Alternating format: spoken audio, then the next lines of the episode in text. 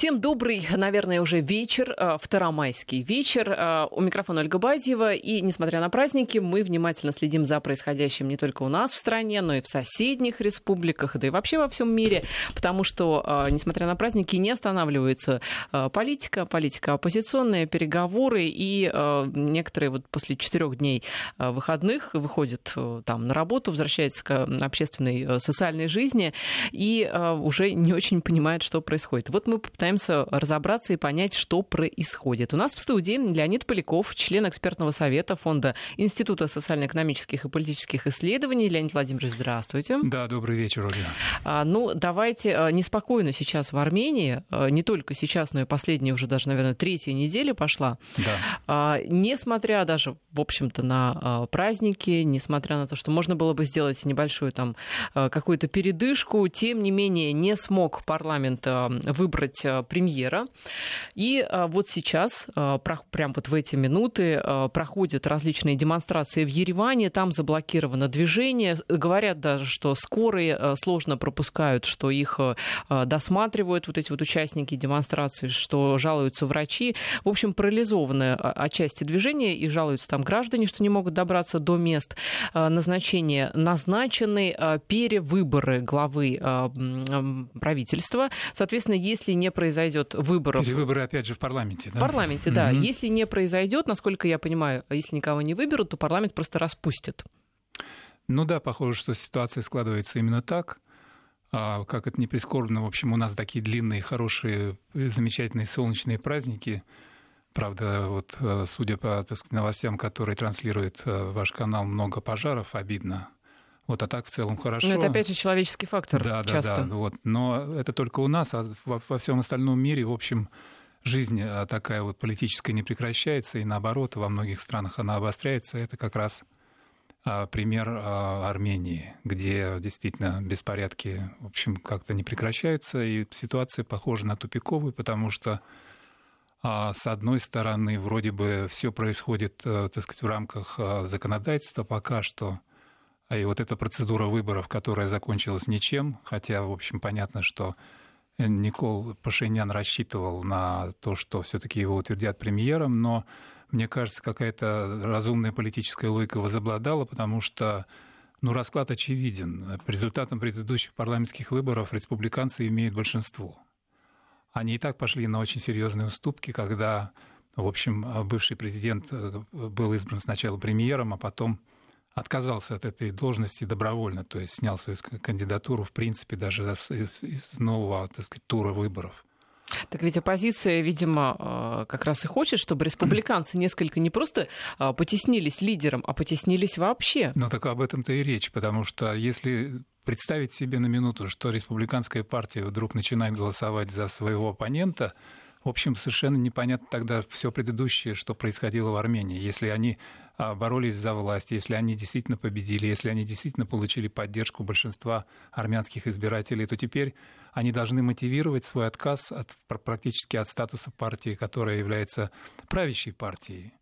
И я, там же, в общем, очень длинная процедура была, где-то около 9 часов все это обсуждалось. Я так понимаю, что очень внимательно слушали того же Пашиняна, его планы какие-то. Все-таки в армянской конституции, а, в новой армянской конституции должность э, премьера – это очень серьезная должность. А фактически в парламентской республике это фактически руководитель государства, человек, отвечающий за внешнюю и внутреннюю политику.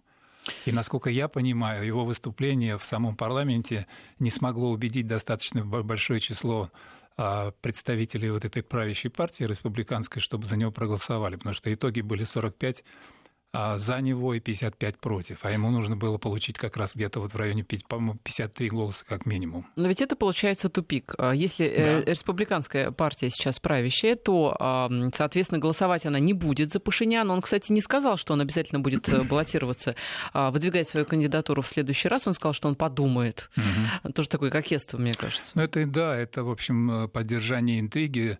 А вообще ставка Пашиняна на улицу очевидна, но это как раз больше всего и беспокоит происходит, потому что очень важно понять, какова будет легитимность э, следующего армянского правительства. Если, одно дело, если это все пройдет в рамках закона, если это будет действительно соответствовать всем нормам армянской конституции и всем процедурам, которые предусмотрены соответствующим законодательством, то есть если следующая власть будет сформирована законно, это один вариант.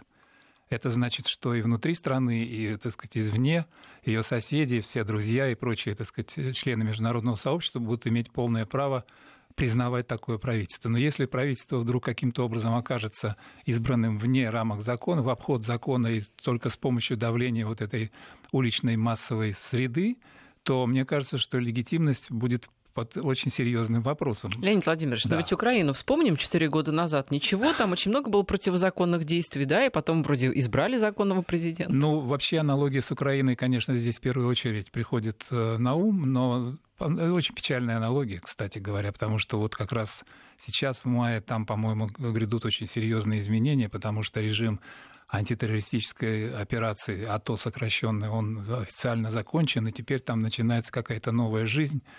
И вот совсем недавно Порошенко обнародовал там три сценария, которые позволят вернуть, а, как он утверждает, Донбасс в состав Украины. И получается так, что в принципе не исключены очень серьезные военные действия против э, Луганской и Донецкой народных республик. Давайте к этому чуть позже вернемся, да. закончим с Арменией. Итак, а, вот получается, что сейчас тупик. А, как вообще из него есть какие-то пути выхода, как вы говорите, легитимные, конституционные? Но видите, в чем дело? Я думаю, что а страсти должны несколько поулечься. Вот я думаю, что это правильная тактика, которую избрала республиканская партия. А все понятно. Я так предполагаю, что э, жизнь в Армении непростая, иначе бы такое количество людей не выходило бы на, вот, ну, скажем, сегодняшнюю всеобщую забастовку и предыдущие вот эти сцены, когда действительно десятки, может быть, сотни тысяч в общем, не щадя, так сказать, ничего абсолютно в смысле своего времени, своих каких-то дел, просто полностью посвящали себя вот этим митингам. Действительно, видимо, жизнь непростая, и есть основания быть недовольным а, тем режимом, который сейчас есть, и правящей партией. Но мне, мне думается, все-таки законность превыше всего. И в данном случае, если правящая партия действительно будет э, идти строго по, по этим процедурам, то есть повторное голосование, которое опять-таки не я думаю, не принесет э, какого-то нового результата, потому что, повторюсь... То есть никого не выберут, да, думаете? это было бы очень странно, если бы вдруг а правящая партия отказалась э, от поддержки своего кандидата Серж Сарксяна в пользу представителя оппозиции, который давит на нее совершенно... То есть это значит поддаться шантажу, это проложить дорогу в дальнейшем подобного рода действиями. То есть это соблазн колоссальный. Любой другой политик, который увидит, как на этом примере можно так сказать, получить политические очки и вообще занять ведущий пост в государстве, будет постоянно искушаем подобным вариантом действия. Я думаю, что тактика вот откладывания решений, она может принести все-таки нормальный результат, потому что мне кажется, что было бы правильно в данном случае выход, выходом из тупика это досрочные повторные выборы парламента. Если в, этот, в этом парламенте повторится нынешний расклад, все будет ясно. Пашинян попробовал, Пашиняна не получилось. Если же Пашиняну удастся мобилизовать достаточно широкую поддержку для того, чтобы в парламенте сложилось устойчивое большинство, отлично, пусть будет новый премьер, пусть, так сказать, сами. То есть ну, нужно дождаться легитимного выражения, легитимного способа выражения воли армянского народа на выборах. Леонид Владимирович, ну вот объясните, а вы говорите, что жизнь непростая в Армении, поэтому так по, много... По всей вероятности, да. да. Поэтому так много людей выходит сейчас, да. несмотря там на хорошую погоду, а, хотя, может быть, наоборот, хорошая погода благоприятствует. Mm-hmm. В общем, выходят на улицы и требуют каких-то перемен, но а, давайте сравним республиканцев и вот ту оппозицию в лице... Партия Елк, да, например. Да, да. в лице там того же, ну, допустим, Пашиняна. Они что предлагают-то нового, хорошего? Да вот судя по тому, по тем отчетам, которые поступают после дебатов в парламенте вчерашних, а, в принципе, ничего, ничего позитивного, конкретного по улучшению экономического положения, а, социального обеспечения армян а, он не предлагает. То есть э, он предлагает просто, чтобы ему отдали власть. А вот такая программа, которая... То есть бы... просто я хочу править, да, условно я, говоря. Я сначала дайте власть, а потом я что-нибудь придумаю. Вот, нам нужно понимать, что действительно Армения находится в очень непростом положении. Во многом она зависит от поддержки со стороны России. Это хорошо, что все политические силы в Армении это признают. И подчеркивает тот же Пашинян, что в геополитическом, в геостратегическом отношении, если даже новое правительство во главе с Пашиняном сформируется, никаких перемен не будет. Но, в принципе, сама жизнь в Армении достаточно непростая. А экономика, в общем, развивается достаточно слабо, и вся надежда на то, что, в общем, сотрудничество с Россией в основном поддерживает эту экономику. А у вас есть вот данные а, по поводу, вы говорите, непростая жизнь в Армении, но мы очень много говорим о том, что на Украине сейчас очень непросто с экономикой, да там ее практически и нет, а, одни кредиты, да? Да. А вот если сравнить Армению, допустим, где ситуация экономическая такая более оптимистичная? Ну, видите, в чем дело? У меня под рукой сейчас нет конкретных цифр, что именно, как обстоит дело, то есть я не могу вам обозначить это с цифрами, но, в принципе, поскольку вообще экономическое положение очень многих стран постсоветского пространства, там, где нет, э, скажем, таких ресурсов, которые позволяют э, поддерживать достаточно высокий уровень а, экономического развития и социального обеспечения, такие, где, я имею в виду страны, в которых есть, скажем, нефть и газ, во всех остальных республиках очень непростая ситуация. Это Молдова, это та же Украина, та же Армения. Но можно дружить э, со странами, у которых а... есть нефть и газ, либо можно э, быть транзитером этого самого ну, газа. да, каждый выживает по-своему, но, повторюсь, для Армении это очень непростые времена. И действительно, ситуация вот с, этим, с этими массовыми протестами, она показывает, что э, сейчас положение, в общем, я бы сказал, такое переходное. Действительно, нужно что-то предпринимать. Недовольство народа достаточно ощутимое. А, и это, в общем, сигнал любому следующему политику, кто возглавит правительство Армении, к тому, что что-то надо делать. И я думаю, что единственный правильный вектор – это укрепление сотрудничества с Россией. Это более тесная интеграция в рамках Евроазиатского экономического союза, таможенного союза и так далее. То есть интеграция в то пространство, где есть хорошие перспективы для того, чтобы были открыты рынки для тех товаров, в основном сельскохозяйственной продукции Армении, которая найдет себе гарантированный сбыт, и ни в коем случае не соблазняться никакими вариантами какого-нибудь восточного партнерства по модели Украины и Грузии. Потому что если, скажем, подобные забросы будут поступать, типа там без виз и так далее, и так далее, это ничего кроме соблазна не представляет собой. На самом деле это, в общем, по сути дела, капитуляция и отказ от перспектив реального национального развития.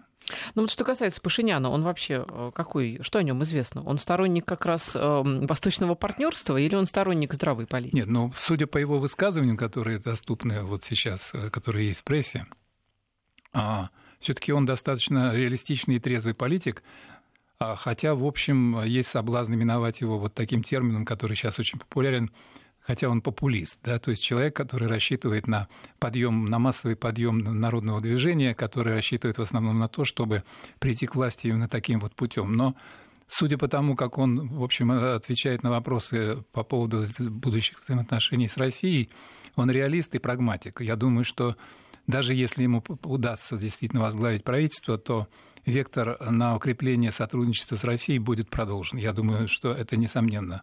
Мне кажется, что достаточно большая армянская диаспора, которая живет в России, это практически почти половина населения, то есть, вернее, половина всего армянского народа, это тоже, в общем, фактор очень значимый. Это, эта община, конечно, будет подсказывать, в общем, как мне кажется, в правильную сторону. Это абсолютно очевидно. А что происходит сейчас в районе Карабаха Нагорного? А, потому что сообщение приходит, а, например, вот армянская пресса сообщает, что а, там наблюдается скопление живой силы со стороны азербайджанских Ну, это сил. понятно. Да. Дело в том, что Карабах — это старая незаживающая рана еще со времен Советского Союза, да, это 1988 год, начало, если мне не изменяет память, и перспективы урегулирования конфликта очень туманные, практически не, неопределенные в том смысле, что ни одна из сторон не отступает от своей позиции. А, Азербайджан продолжает считать а, Карабах своей территорией, а Армения точно так же отстаивает независимость Карабаха. Ну и понятно, что когда так сказать, в самой Армении происходят подобного рода беспорядки, и когда возникает дестабилизация политического режима у той стороны, которая смотрит каждый день внимательно сквозь бинокль, не дай бог, оптический прицел – возникает э, мысль о том, что они, можно, можно как раз сейчас воспользоваться этим. Поэтому в чем еще опасность вот этой, вот, вот этой смуты в Армении, выражусь таки, вот таким образом? А они должны понимать, что любая дестабилизация и а, попытка незаконным путем установить новую власть в Армении повлечет за собой неизбежное обострение ситуации вокруг Карабаха. Мне кажется, что а, в Азербайджане могут найти силы, которые используют это как, предлог для начала военной операции, а это, по сути дела, война, и война, причем со многими жертвами, очевидно уже. И опять-таки с непредсказуемым результатом, потому что эта война будет ну, до последнего карабахца, что называется. Ну, э, надеемся, что э, не будет ничего непредсказуемого, что все-таки политическая э, какая-то стабильность в Армении восстановится. Но Пашинян, во всяком случае, да. должен об этом заботиться, я думаю, в первую очередь. В том числе. Ну что ж, вот, кстати, вы сказали по поводу непростой жизни в Армении и то, что люди в связи с этой непростой жизнью вышли на улицы. Но, опять же, да, вот если сравнить с Украиной, где, мне да. кажется, жизнь еще более непростая, но люди не выходят почему-то на улицы. Привыкли или, или что? Ну, дело в том, что э, при всей непростой жизни, в общем, действительно действует инерция, во-первых. А, в общем, украинцы никогда не жили сильно богато. Это большая иллюзия была в 1991 году, когда Украина выходила из состава э, Советского Союза. А, напомню, это результаты референдума в Украине, там за 80%. А надежда была на то, что вот у нас чернозем, у нас э, сельское хозяйство, у нас своя промышленность, там море и прочее, и прочее. Заживем, в общем-то, э, на всю катушку, что называется. На самом деле, конечно, это не так. И до сих пор, в общем, эта инерция распада, она продолжается. Ничего позитивного, так сказать, в Украине заметить невозможно, а надежда на то, тем более ассоциация с Евросоюзом, после которой оказалось, что поставки украинской продукции сельского хозяйства и других, других так сказать, отраслей промышленности квотированы на европейский рынок, ситуация еще более ухудшилась, а при этом все займы, которые предоставляются Украине международными финансовыми организациями и отдельными странами, они не просто займы, они под конкретные реформы. А это очень жесткие реформы. Это да, в буквальном смысле шоковая терапия. То есть э, ну, кратно повышаются цены на все ЖКХ-услуги, все остальное, в общем, действительно оказывается, по сути дела, заброшенным. Социальная сфера а, страдает в первую очередь, и пенсионеры, конечно, и бюджетники находятся в очень тяжелом положении. И, в общем, получилось так, что, по сути дела, Украина разменяла перспективы своего экономического роста если бы она была по-прежнему ориентирована на союз с Россией и на интеграцию в евроазиатское пространство, разменяла на безвиз. То есть на возможность просто уехать из страны куда-нибудь на заработки. И больше ничего. Но второй фактор, почему не выступает, понимаете, когда страна, по сути дела, официально объявляет себя на военном положении, действительно, вот эта вот ежедневная агитация, пропаганда, промывание мозгов, ежедневное утверждение о том, что по сути дела, мы подверглись агрессии со стороны России, в общем, отчасти как бы нейтрализует вот это ощущение того, что все так безнадежно и надо выходить на улицу. Отчасти только. Это как бы создает вариант такой национальной мобилизации против внешнего врага, как, как его пытается представить официальная киевская власть. Это, это один момент, а второй момент все-таки внутренние репрессии.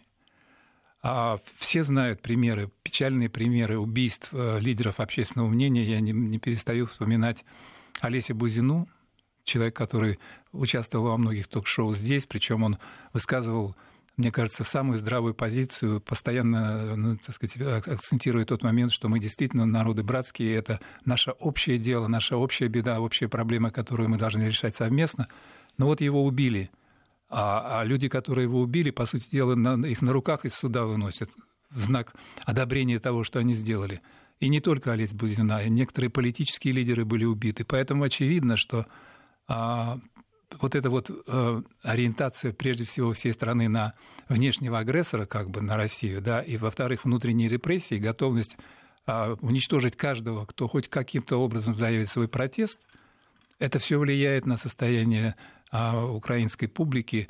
Хотя, тем не менее, отдельные так сказать, эпизоды мы видели все-таки как бы такие мини-майданы, в основном связанные с активностью таких персонажей, как Саакашвили, например, да?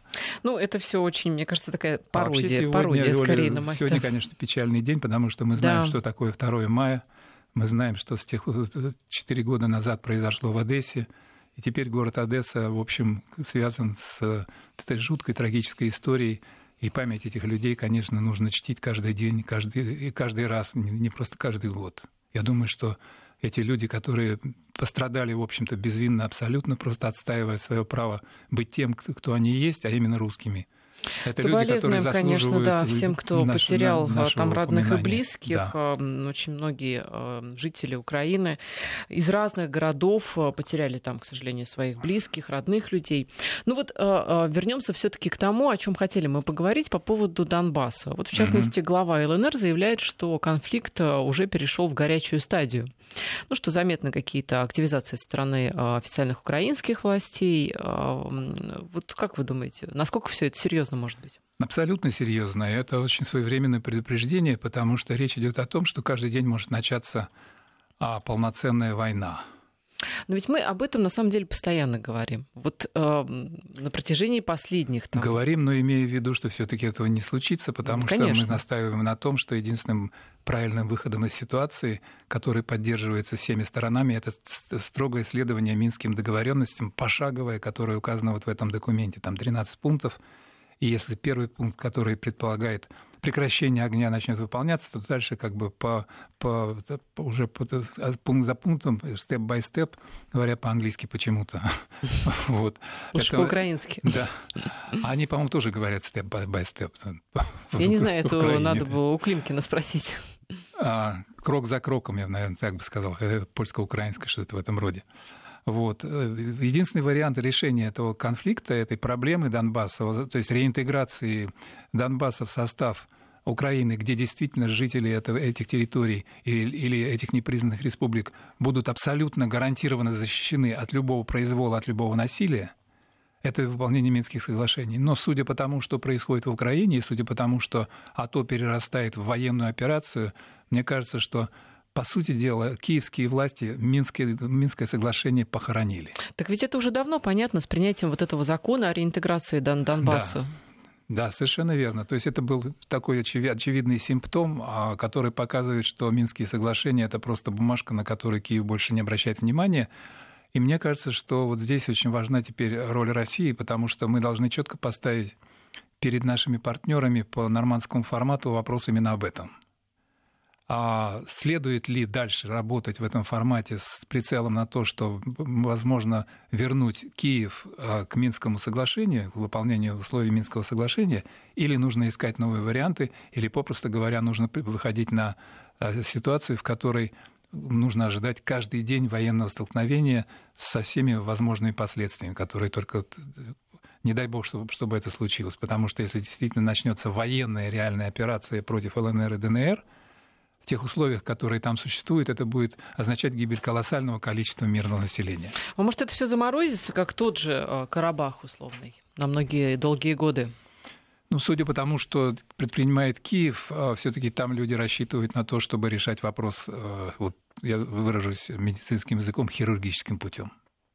То есть не степ-бай-степ, да, как да, вы говорите? Вот, а резать по-живому, что Резать по-живому. Да. Есть такой соблазн, есть такая реальная угроза. Я напоминаю, что в студии у нас а, Леонид Поляков, член экспертного совета Фонда Института социально-экономических и политических исследований. Новости и продолжим. Интервью. Возвращаемся в эфир. Я напоминаю, что в студии Леонид Поляков, член экспертного совета Фонда Института социально-экономических и политических исследований.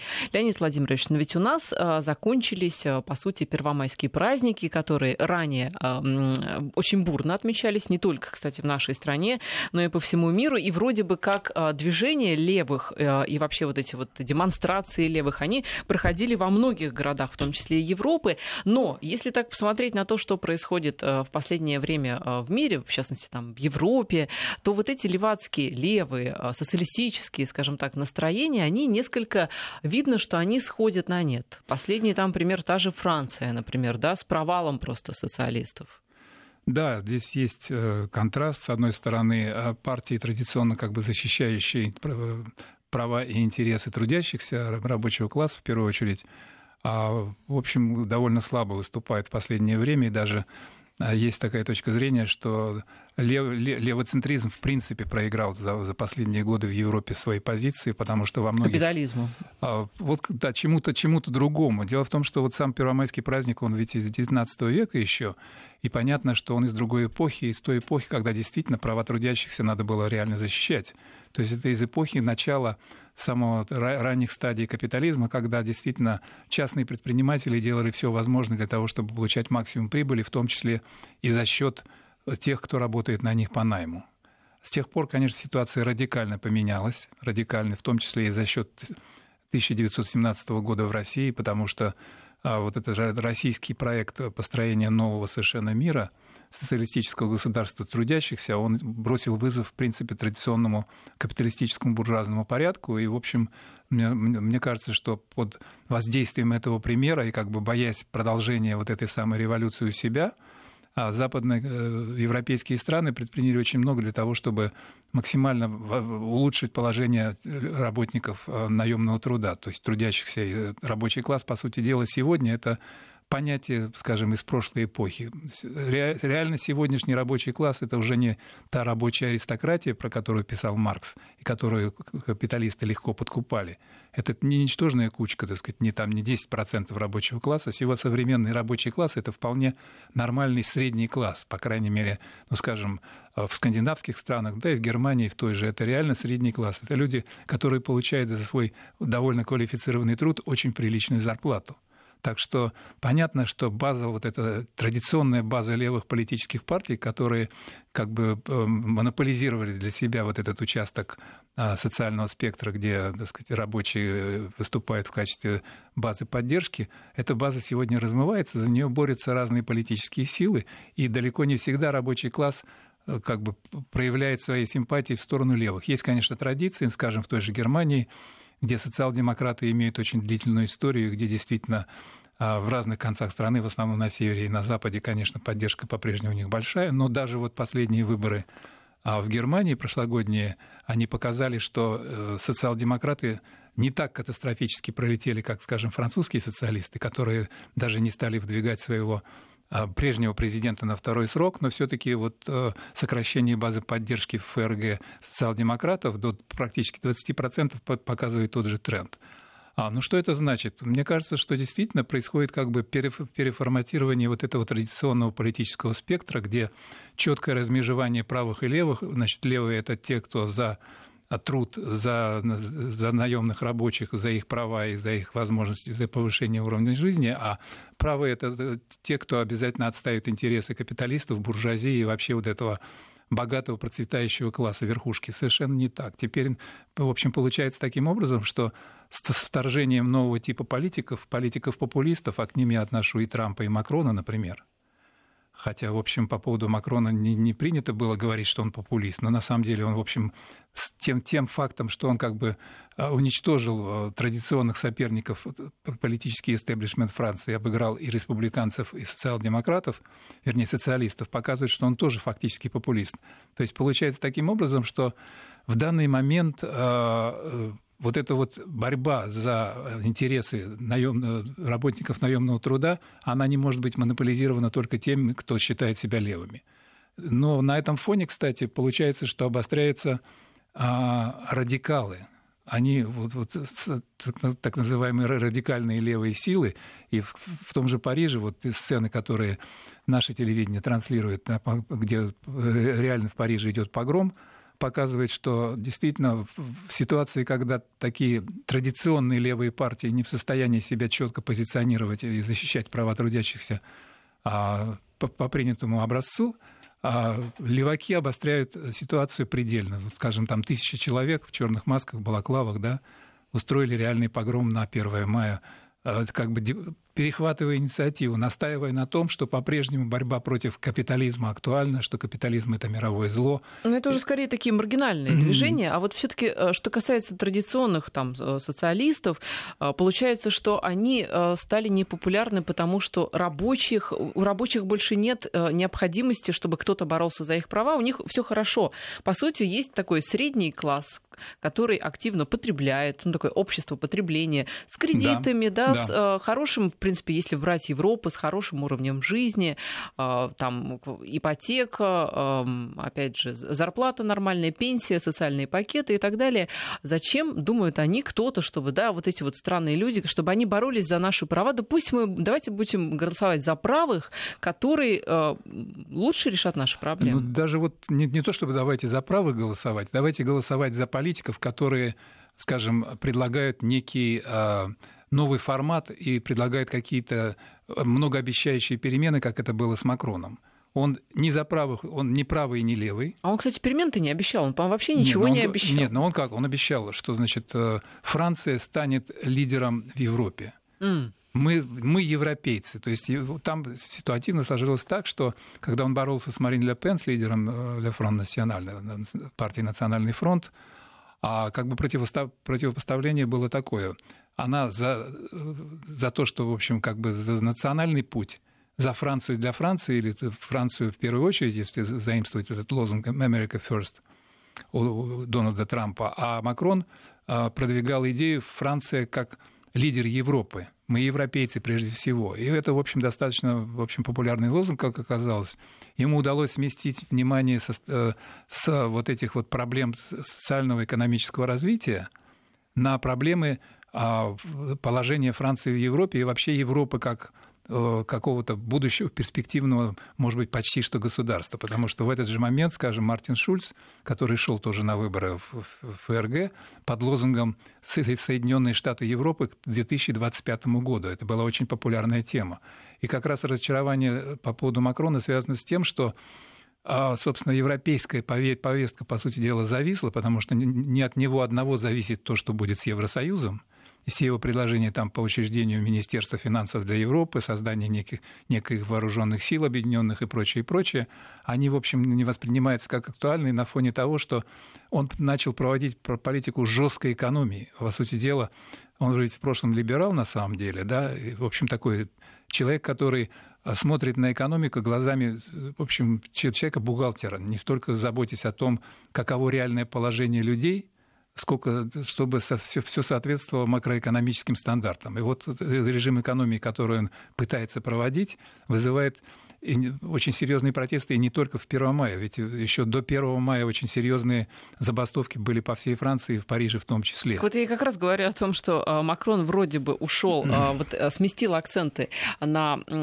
ну, с прав трудящихся, да, с экономики на какие-то политические лозунги, что Франция the first, по сути, да. а в итоге все равно вернулся к этим забастовкам профсоюзов, к этим недовольным трудящимся, ну, как которые... Только, как только он начал э, менять привычные стандарты и нормы жизни. Как только люди наемного труда почувствовали, что есть реальная угроза вот сложившимся образу жизни и тем стандартам, которые существуют, а перспектива увеличения рабочего времени, сокращения возможностей защиты своих прав перед предпринимателями и так далее, и так далее. Скажем, э, реформа, которая проводится в системе высшего образования, где-то доступ э, может быть сокращен для студентов к, к университетам французским. Как только вот люди почувствовали, что прежний образ жизни под угрозой, а он достаточно комфортный был, да, тут же, тут, же, тут же пошли э, протесты, но ведь а, Макрон, как а, президент, отвечает за положение Франции, в принципе, да, и, по сути дела, Франции просто не по карману тот образ жизни, который вела до сих пор. Да при том еще а, та нагрузка, на которой настаивает Дональд Трамп, а именно 2% ВВП, будьте любезны, выделяете на поддержание НАТО, потому что ваша... Но безо... Меркель практически согласилась. Ну, естественно, что, что, ей, делать. что ей оставалось делать, да. Э, будьте любезны платить за вашу собственную безопасность, которую в основном оплачиваем до сих пор так мы. Так никто же не платит. Если взять там а, более бедных а, членов НАТО, в общем, никто, мне кажется, вообще э, эти взносы не делает. Ведь ругался, помните, ну, Трамп, что есть страны, которые вообще практически ничего не платят, а мы да, их защищаем. Нас, да, он постоянно на всех ругается, в том числе, скажем, на ближневосточные государства, которые, сколько он там приводил, 6 триллионов долларов да, за несколько десят, за, за десяток лет мы влили в этот регион, в безопасность этого региона, а что на выходе zero, да, ноль, то есть ничего абсолютно мы не... Страны, которые мы защищаем, сами не могут себя защищать. Это у него постоянная жалоба, поэтому понятно, что то же самое относится и, конечно, вот к, к партнерам по НАТО, которые, которые, в принципе, до сих пор, в общем, были на иждивении Соединенных Штатов. А это серьезная проблема, на самом деле. А, в общем, 2% кажется мало, но, в общем, это большие суммы, которые Франция должна будет тратить на модернизацию своих вооруженных сил, которые, как показала операция в Сирии, в общем, далеко не в совершенном порядке. Пауза у нас на погоду, и затем вернемся в эфир. Интервью. Возвращаемся в эфир. Я напоминаю, что в студии у нас Леонид Поляков, член экспертного совета Фонда Института социально-экономических и политических исследований. А, так вот, а, ну сохранились ли где-то вообще левые такие, ну прям вот левые социалисты, традиционные, чтобы не загнивающие, не загибающиеся? Да, если посмотреть на вот такой европейский политический ландшафт, есть э, одно место, где, в общем, такой водораздел между правым и левым продолжает существовать, и левая партия, она в общем, вполне достойно выступает и на выборах, и вообще на, в любых ситуациях. Я имею в виду, конечно, Великобританию, где, по сути дела, существует ну, такая, условно говоря, двухпартийная система, хотя на самом деле там больше партий, конечно же, а, в том числе и в парламенте, но вот так называемая традиционная вестминстерская система, если кто смотрел репортажи из британского парламента, из Нижней палаты, из Верхней палаты лордов, там могли заметить, что это как бы друг напротив друга такой, два амфитеатра, и обязательно, значит, кто-то там справа — это правящая партия, слева — это партия, которая находится в оппозиции. Так вот, вот британские левые, как мне кажется, они по-прежнему продолжают поддерживать вот эту мощную традицию, а и очень довольно эффективно, так сказать, себя позиционируют а не только вот э, в самом британском контексте, но и на европейском э, политическом э, ландшафте тоже. Это вы сейчас про Джереми Корбина, Это да, лидера я сейчас, да, конкретно вот лидера лейбористов Джереми Корбина, а, который, в общем, добился потрясающего успеха на предыдущих вот выборах, которые были внеочередные выборы в прошлом году. А, а, все предсказывали для Терезы Мэй, в общем, триумф после того, как она стала премьер-министром и стала проводить вот в жизнь эту политику Брекзита, то есть выхода Великобритании из состава Евросоюза, но неожиданно оказалось, что имевшееся большинство у Терезы Мэй, ее партии Тори, консервативной партии, они обладали 300, они имели 330 мандатов. В результате вот этих выборов, на которых она рассчитывала получить еще там как минимум 30, она потеряла. И в результате ей пришлось создавать коалиционное правительство, с юнионистской демократической партией Северной Ирландии, так называемая ДЮП сокращенно. Вот. И вот этот успех левых, он показал, что да, действительно, левая повестка, по крайней мере, в Великобритании, это, в общем, довольно э, серьезный политический фактор, и это показывает, кстати говоря, та ожесточенная кампания лично против Джереми Корбина, которую ведут его оппоненты и масс-медиа, которые, в общем, разделяют позиции консерваторов. Так его чуть ли не коммунистом вообще называют? А его, его не чуть ли, а его называют откровенно радикалом, таким коммунистом. Его, его постоянно э, рисуют в разных карикатурах с серпом и молотом. Его обвиняют... С флагом СССР? С флагом СССР, да. Его обвиняют регулярно в том, что он является а, значит, марионеткой Кремля, что он полезный идиот Путина, особенно когда ну, э, Корбин задает вполне естественные вопросы, связанные, скажем, там, с бомбардировкой Сирии или вообще с делом Скрипалей. Он постоянно пользуется правом вот этой оппозиционной партии задавать вопросы партии правящей, у них регулярная процедура каждую неделю, и он задает крайне неудобные вопросы, причем эти вопросы действительно, они естественны, они возникают каждый раз, когда Тереза Мэй что-нибудь объясняет с помощью своей формулы highly likely, да, то есть весьма вероятно, что Россия стоит за этим делом Скрипалей, весьма вероятно, что в Думе было действительно отравление и так далее, и так далее. Вот, но при этом а, он, в общем, каждый раз выступает в роли действительно человека, представляющего левый фланг британской политики. И это, конечно, колоссально раздражает, тем более, что вот сейчас, э, буквально завтра в Великобритании, вернее, в одной только составной части Великобритании, в Англии пройдут местные выборы, выборы в местные советы, и очень интересно, как вот сложится расклад. Все предсказывают, в общем-то, победу лейбористов на этих местных выборах, а это значит, что а, перспективы следующих парламентских выборов таковы, что левые могут взять а большинство и следующее, следующее правительство будет возглавлять именно Джереми Корбин, по поводу которого, вот мы уже говорили, столько слухов ходит, что он вообще неизвестно кто, чуть ли не шпион, значит, кремлевский шпион. Но Великобритании-то везде одни шпионы мерещатся. Вот же была история по поводу того, что, а, правда, Санди Таймс об этом писала, да, не бог весть какая газета, но тем не менее а, писали... Да нет, в общем, это считается респектабельной газетой. Ну, все таки это же не... Таймс по воскресеньям. А, Таймс по воскресеньям, но это все равно же неофициальный Таймс, который такой развлекательный несколько. Ну, в общем, да.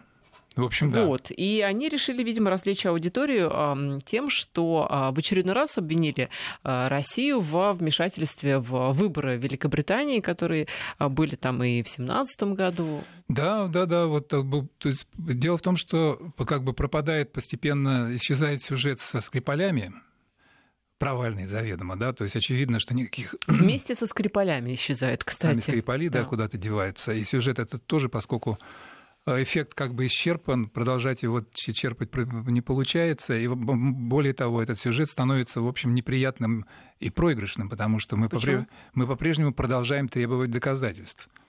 А вот это логично. Это логично, но этот сюжет проигрышный для Терезы Мэй, поэтому нужно изобретать какие-то новые сюжеты, которые будут как бы подбрасывать дровишек в этот костер э, русофобской истерии.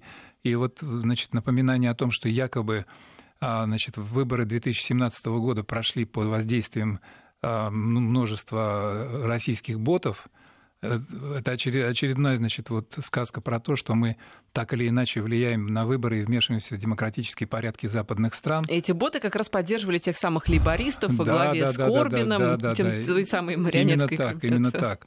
А вот потом, значит, самые свежие на, на, эту, на эту тему, как бы, это откровение одного из членов нового комитета или парламентской группы, которая создана в британском парламенте с участием глав шести главных комитетов, там комитет по обороне, комитет внутренних дел а, и так далее, а комитет, который будет изучать, и уже, видимо, начал изучать влияние России вообще на политику Великобритании. Один из членов этого комитета, парламентарий по имени Боб Силли, он как раз заявил, что а, на самом деле один из значит, мозговых центров Великобритании, так называемый Легатум институт – а в 2016 году а, а, агитировал за Брекзит, то есть за выход Великобритании из состава Евросоюза, а одним из основателей этого э, института является значит, бизнесмен, на которого у французской разведки есть данные, что он якобы является российским шпионом.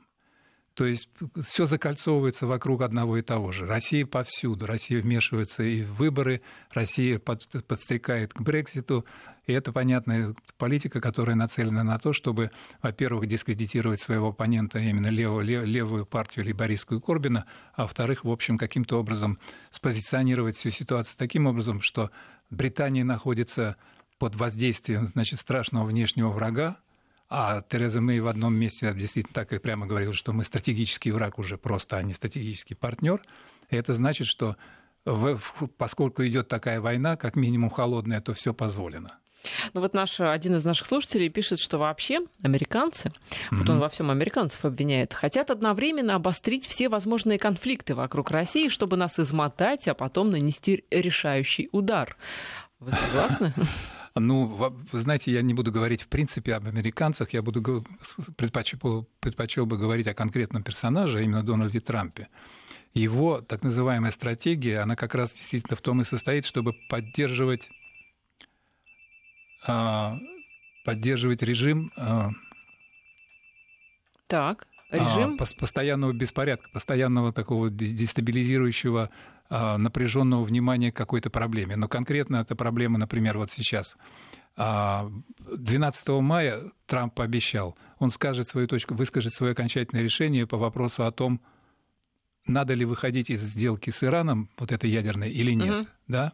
Так что таким образом это, по сути дела, вот то, о чем пишет наш э, слушатель, когда а, все, все критические ситуации подвешены. Ну, та же самая история с пошлинами на сталь и сталь, алюминий. Сталь, алюминий, то же самое, да, все в нестабильном положении мировые рынки, потому что, хорошо, он на месяц отложил решение, но теперь непонятно, что будет дальше. То же самое было по Корее. Помните, когда действительно Ким Чен Ын и Дональд Трамп обменивались, э, по сути дела, угрозами нанесения ракетно-ядерного удара. По сути дела, получается таким образом, что вот конкретный президент конкретных Соединенных Штатов сегодня исповедует очень простую тактику. Он как бы подвешивает весь мир на крючке. В любой, в любой проблемной ситуации он замыкает все на себя. А вы считаете, это сознательная тактика? Конечно. Это... А зачем? А это бизнес, человек, человек из бизнеса, это человек, который замыкает все на себя. И вот в этом смысле America First я теперь могу прочитать не только по поводу в том смысле, что Америка уходит в себя, прежде всего Америка. America First теперь должна пониматься таким образом. Весь мир должен понимать, что Америка номер один – все есть, происходящее сути, в мире зависит от Америки. Трамп собирается вернуть Америке ее былое величие, как он, в общем-то, по и обещал. По сути дела, получается именно так. А да. вы говорите популист. Нет, нет, нет по, по, по форме это популистский лидер, да? Но, по сути дела, он продолжает ту же самую стратегию всех своих предшественников, которые считали, что действительно Америка – это страна исключительная во всех смыслах, что она имеет право на все. И таким образом просто Трамп как бы заново по-новому аранжирует тот же самый старый американский тезис, что Америка прежде всего в том смысле, что она правит миром. А есть какое-то противоядие, условно говоря, вот такой стратегии поведения? Ну, в частности, как мы можем вести себя, как мы можем строить диалог, переговоры в такой ситуации? Но дело в том, что реальный вес Америки сейчас в экономике и в, в военно-стратегическом отношении настолько велик, что нейтрализовать его можно только скоординированным действием нескольких игроков на международной сцене. Я думаю, что если мы будем тесно взаимодействовать, скажем, с такими нашими партнерами, как э, Индия, Китай, э, КНДР, ну, там, там, отдельное, там, там отдельное направление. В общем, если мы будем действительно выстраивать скоординированную политику для того, чтобы компенсировать вот эту прихотливую капризную политику одной страны, может что-то получиться. Но пока, пока, мне кажется, что это очень трудная задача. Спасибо вам за разговор. Я напоминаю, что в студии сегодня был Леонид Поляков, член экспертного совета Фонда Института социально-экономических и политических исследований. Провела эфир Ольга Бадьева. Всем счастливо.